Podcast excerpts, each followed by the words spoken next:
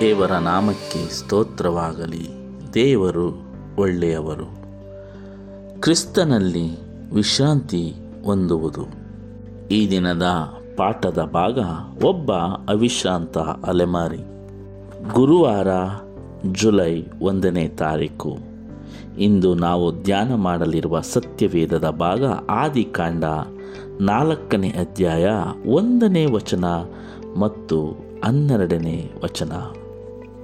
ಆ ಪುರುಷನು ತನ್ನ ಹೆಂಡತಿಯಾದ ಹವ್ವಳನ್ನು ಕೂಡಲು ಆಕೆ ಗರ್ಭಿಣಿಯಾಗಿ ಕಾಹೀನನ್ನು ಎತ್ತು, ಯಹೋವನು ಅನುಗ್ರಹದಿಂದ ಗಂಡು ಮಗುವನ್ನು ಪಡೆದಿದ್ದೇನೆ ಎಂದು ಹೇಳಿದಳು. ಹನ್ನೆರಡನೇ ವಚನ ಹೀಗೆ ಹೇಳುತ್ತದೆ, ಪ್ರಿಯರೇ, ನೀನು ಭೂಮಿಯನ್ನು ವ್ಯವಸಾಯ ಮಾಡಿದರೂ ಇದು ಇನ್ನು ಮುಂದೆ ನಿನಗೆ ಫಲಿಸುವುದಿಲ್ಲ. ನೀನು ಭೂಲೋಕದಲ್ಲಿ ಅಲೆಯುವನು, ದೇಶಭ್ರಷ್ಟನು ಆಗಿರುವೆ. ಪ್ರಿಯರೇ, ಯಾಕೆ ಈ ಪಾಠ ಈ ರೀತಿಯಾಗಿ ಆರಂಭಗೊಳ್ಳುತ್ತದೆ? ಒಬ್ಬ ಅವಿಶ್ರಾಂತ ಅಲೆಮಾರಿ. ಕಾಯಿನನು ಭೂಮಿಯ ಮೇಲೆ ಒಬ್ಬ ವಿಶ್ರಾಂತಿ ಇಲ್ಲದೆ ಅಲಿಯುವನ್ನಾಗಿ ಮಾಡಿದದು ಯಾವುದು?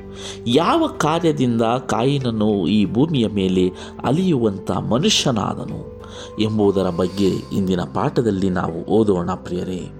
ಸತ್ಯವೇದದ ವಚನಗಳನ್ನು ದೇವರು ಯಾಕೆ ಹೇಬೇಲನ ಕಾಣಿಕೆಯನ್ನು ಮೆಚ್ಚಿದನು ಮತ್ತು ಕಾಯಿನನ್ನು ಅರ್ಪಿಸಿದ ಕಾಣಿಕೆಯನ್ನು ಮೆಚ್ಚಲಿಲ್ಲ ಎಂಬುದನ್ನು ವಿವರವ, ವಿವರವಾಗಿ ತಿಳಿಸಿಲ್ಲ.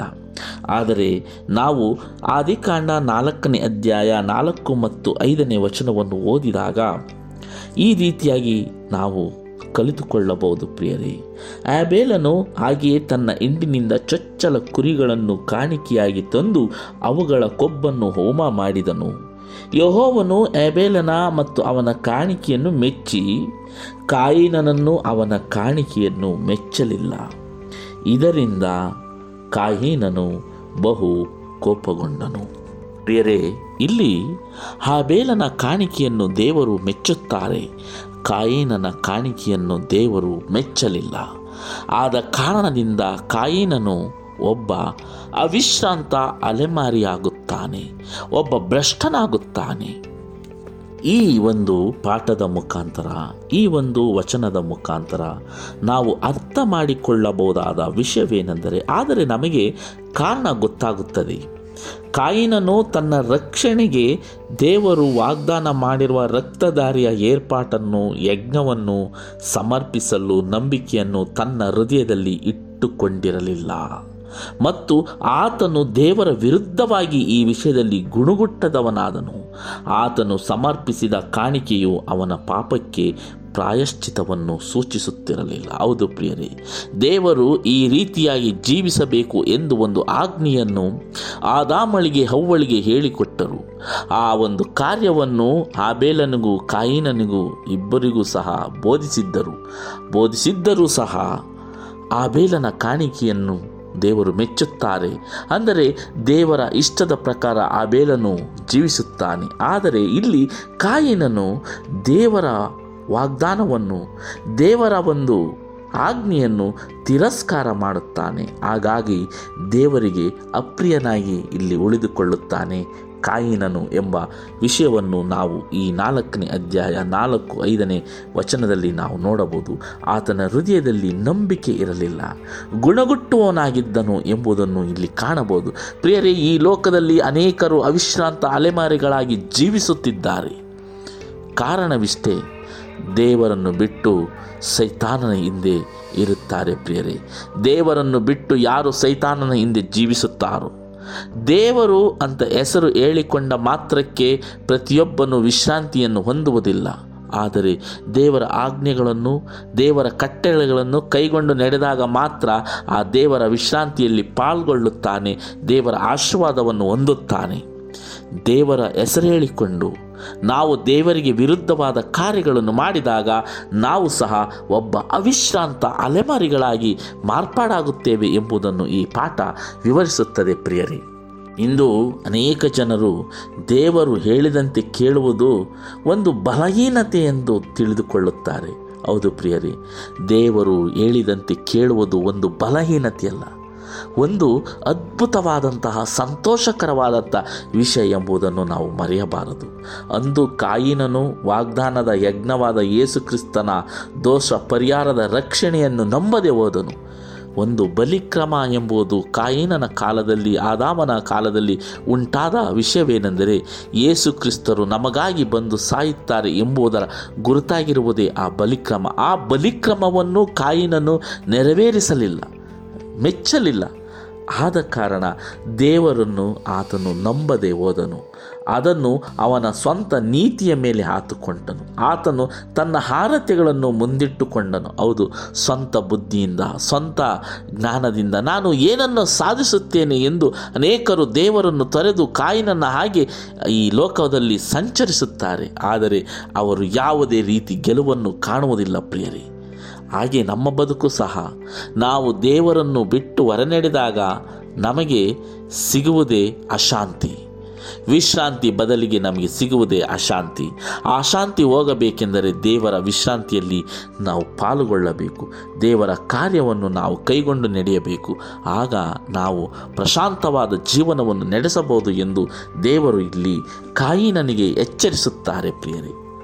ದೇವರು ಕಾಯಿನನ್ನು ಕುರಿತು ಭೂಮಿಯ ಮೇಲೆ ಆತನು ಅವಿಶ್ರಾಂತಿ ಅಲೆಮಾರಿಯಾಗಿರುತ್ತಾನೆಂದು ಹೇಳುವಾಗ ದೇವರು ಆತನನ್ನು ಹಾಗೆ ಮಾಡಲಿಲ್ಲ. ಆದರೆ ದೇವರು ಆತನಿಗೆ ಒಂದು ಶಾಪವನ್ನು ಕೊಡುತ್ತಾರೆ.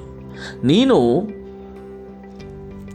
ಅಲೆಮಾರಿಯಾಗಿರುತ್ತೀಯ ಎಂದು ಹೇಳುತ್ತೆ ಆದರೆ ಹಾಗೆ ಅಲೆಮಾರಿ ಆಗಿದ್ದಿತ್ತು ದೇವರ ಶಾಪದಿಂದಲ್ಲ, ಕಾಯಿನನ ಪಾಪಕೃತ್ಯಗಳು ಮತ್ತು ಅವಿದಿತಿಯ ಫಲದಿಂದ ಅವನ ಜೀವನವು ಅಲೆಮಾರಿಯ ಜೀವನವಾಯಿತು.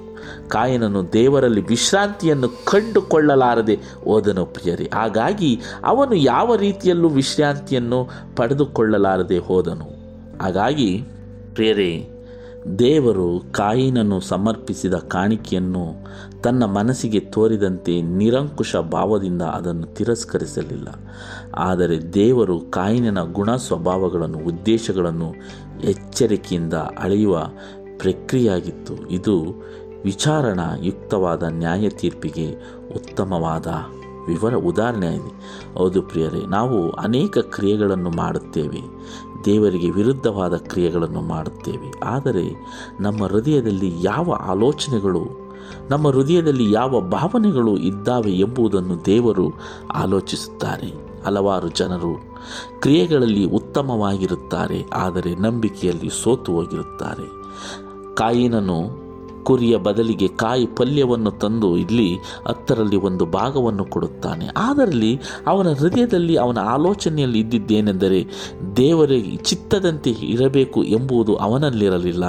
ಅವನ ಆಲೋಚನೆಯ ಪ್ರಕಾರ ಇಲ್ಲಿ ಜೀವಿಸಿದನು ಎಂದು ಈ ವಚನ ಹೇಳುತ್ತದೆ. ಆದಿಕಾಂಡ ನಾಲ್ಕನೇ ಅಧ್ಯಾಯ ಹದಿಮೂರನೇ ವಚನ ಹೀಗೆ ಹೇಳುತ್ತದೆ. ಕಾಯಿನನು ಯೌವನಿಗೆ ನನ್ನ ಅಪರಾಧ ಫಲ ತಾಳ ಕೂಡದಷ್ಟಾಗಿದೆ ಎಂದು ಹೇಳುತ್ತಾನೆ. ಅದೇ ರೀತಿಯಾಗಿ ಪ್ರಿಯರೇ, ನಮ್ಮ ಜೀವನವೂ ಸಹ ಅನೇಕ ವಿಧದಲ್ಲಿ ಕಾಯಿನನ ಹಾಗೆ ಇರುವುದು ಎಂಬುದನ್ನು ನಾವು ಮರೆಯಬಾರದು. ಹಾಗಾಗಿ ನಾವು ಸಹ ದೇವರಿಗೆ ಇಷ್ಟವಾದ ಯಜ್ಞವನ್ನು ಮಾಡೋಣ. ದೇವರಿಗೆ ಒಳ್ಳೆಯ ರೀತಿಯಾದ ಮಕ್ಕಳಾಗಿ ನಾವು ಬಾಳೋಣ. ನಾವು ಸಹ ಒಬ್ಬ ಅವಿಶ್ರಾಂತಿ ಅಲೆಮಾರಿಯಾಗಿ ಜೀವಿಸದೆ ಬದುಕೋಣ ಎಂಬುದು ದೇವರ ಚಿತ್ತವಾಗಿದೆಯಾಗಿ ಪ್ರಿಯರೇ. ನಾವು ದೇವರ ಪ್ರಸನ್ನತೆಯಿಂದ ಓಡು ಹೋಗುವ ಪ್ರಯತ್ನ ಮಾಡಿದಾಗ ನಾವು ನಮ್ಮ ಮನಃಶಾಂತಿಯನ್ನು ಕಳೆದುಕೊಂಡು ಬಿಡುತ್ತೇವೆ. ದೇವರ ಆಜ್ಞೆಗಳನ್ನು, ದೇವರ ಕಟ್ಟಳೆಗಳನ್ನು ನಾವು ಮೀರಿದಾಗ ನಮ್ಮಲ್ಲಿ ಮನಃಶಾಂತಿ ಮಾಯವಾಗುತ್ತದೆ ಪ್ರಿಯರೇ. ನಾವು ದೈವಿಕ ಕೃಪೆಗಾಗಿ ಅಂಬಲಿಸುವವರಾಗಿರದೆ ಅದಕ್ಕೆ ಬದಲಾಗಿ ಮಾನವೀಯ ಸಂಬಂಧಗಳನ್ನು ಅಥವಾ ಮಿತಿಮೀರಿದ ಒತ್ತಡದ ಜೀವನವನ್ನು ಮಾಡಲು ಪ್ರಯತ್ನಿಸುತ್ತೇವೆ. ಹೌದು, ನಾವು ದೇವರ ಕೃಪೆಯನ್ನು ಬಿಟ್ಟು ಈ ಲೋಕದ ಸಂಬಂಧಗಳ ಜೊತೆಯಲ್ಲಿ ಜೀವಿಸಲು ಪ್ರಯತ್ನಿಸುತ್ತೇವೆ. ಕಾಯಿನನು ಒಂದು ಪಟ್ಟಣವನ್ನು ಕಟ್ಟತೊಡಗುತ್ತಾನೆ. ಅಲ್ಲಿ ತನ್ನ ಸಂತತಿಯನ್ನು ಬೆಳೆಸತೊಡಗುತ್ತಾನೆ. ಎರಡೂ ಕೆಲಸಗಳು ದೊಡ್ಡ ಸಾಧನೆಗಳಾಗಿ. ಇವು ಆತನ ದೃಢ ಸಂಕಲ್ಪವನ್ನು ಶಕ್ತಿಯನ್ನು ಕುರಿತು ಹೇಳುತ್ತವೆ. ಆದರೆ ಅವನು ದೇವರಿಗೆ ವಿರುದ್ಧವಾಗಿ ತಿರುಗಿ ಬಿದ್ದು ಆ ಪಟ್ಟಣವನ್ನು ಕಟ್ಟಿದ್ದರಿಂದ ದೇವರಹಿತವಾದ ಅವನ ಸಾಮ್ರಾಜ್ಯ ಅಂತಿಮವಾಗಿ ಏನು ಇಲ್ಲದಂತಾಯಿತು ಪ್ರಿಯರೇ. ಹಾಗಾಗಿ ನಾವು ದೇವರ ನಾವು ಮಾಡಿದ ಪಾಪಗಳ ಪರಿಣಾಮದಿಂದ ಬಂದ ಕಷ್ಟ ಸಂಕಟಗಳನ್ನು ನಾವು ಅನುಭವಿಸಿ ತೀರಿದ ಬಳಿಕ ನಮ್ಮ ಪಾಪಗಳಿಗೆ ಶಿಲ್ಬೆಯಿಂದ ಬಂದ ಕ್ಷಮಾಪಣೆಯನ್ನು ಒಪ್ಪಿಕೊಳ್ಳಲು ನಾವು ಹೇಗೆ ಕಲಿಯುತ್ತೇವೆ ಎಂಬುದನ್ನು ತಿಳಿದುಕೊಳ್ಳೋಣ, ಯೋಚಿಸೋಣ. ಹೌದು ಪ್ರಿಯರಿ, ಕಾಯಿನನ ಹಾಗೆ. ನಾವು ದೇವರನ್ನು ಬಿಟ್ಟು ಒಬ್ಬ ಅವಿಶ್ರಾಂತ ಅಲಮಾರಿಯಾಗಿ ಬದುಕಬಾರದು. ಆಬೇಲನ ಹಾಗೆ ದೇವರು ಕೊಟ್ಟ ಆಜ್ಞೆಗಳನ್ನು ಕೈಗೊಂಡು ನಡೆಯೋಣ. ಯಾವಾಗ ಒಬ್ಬ ಮನುಷ್ಯನು ದೇವರ ಆಜ್ಞೆಗಳನ್ನು ಕೈಗೊಂಡು ನಡೆಯುತ್ತಾನೋ, ಆತನು ನೆಮ್ಮದಿಯಾದ ಒಂದು ಪ್ರಶಾಂತವಾದ ಜೀವನವನ್ನು ನಡೆಸಲು ಸಾಧ್ಯ. ಕಾಯಿನನು ದೇವರಿಗೆ ವಿರುದ್ಧವಾಗಿ ಜೀವಿಸಿದನು, ಹಾಗಾಗಿ ಒಬ್ಬ ಅವಿಶ್ರಾಂತ ಅಲೆಮಾರಿಯಾಗಿ ಬದುಕಿದನು. ಹಾಗಾಗಿ ದೇವರಿಂದ ತಿರಸ್ಕಾರ ಹೊಂದಿದನು ಎಂದು ಈ ಪಾಠ ನಮಗೆ ವಿವರಣೆ ನೀಡುತ್ತದೆ ಪ್ರಿಯರೇ. ನಾವು ಕ್ರಿಯೆಗಳಲ್ಲಿ ನಂಬಿಕೆಗಳಲ್ಲಿ ಹೇಗೆ ಬದುಕುತ್ತಿದ್ದೇವೆ ಎಂಬುದನ್ನು ನಮ್ಮನ್ನು ನಾವೇ ಯೋಚಿಸಿಕೊಳ್ಳೋಣ. ನಾವು ಒಳ್ಳೆಯ ರೀತಿಯಲ್ಲಿ ದೇವರಿಗೆ ಮೆಚ್ಚುಗೆಯಾದ ಯಜ್ಞಗಳನ್ನು, ಕಟ್ಟಳೆಗಳನ್ನು ಅರ್ಪಿಸೋಣ. ಆತನ ಆಶೀರ್ವಾದವನ್ನು ಪಡೆದುಕೊಳ್ಳೋಣ. ದೇವರು ನಮ್ಮೆಲ್ಲರೊಂದಿಗೂ ಎಂದಿಗೂ ನಿರಂತರವಾಗಿ ಇರುವಂಥ ದೇವರಾಗಿದ್ದಾರೆ. ಮುಂದಿನ ಪಾಠದಲ್ಲಿ ಮತ್ತೆ ಭೇಟಿಯಾಗೋಣ. ವಂದನೆಗಳೊಂದಿಗೆ. ಆಮೇನ್.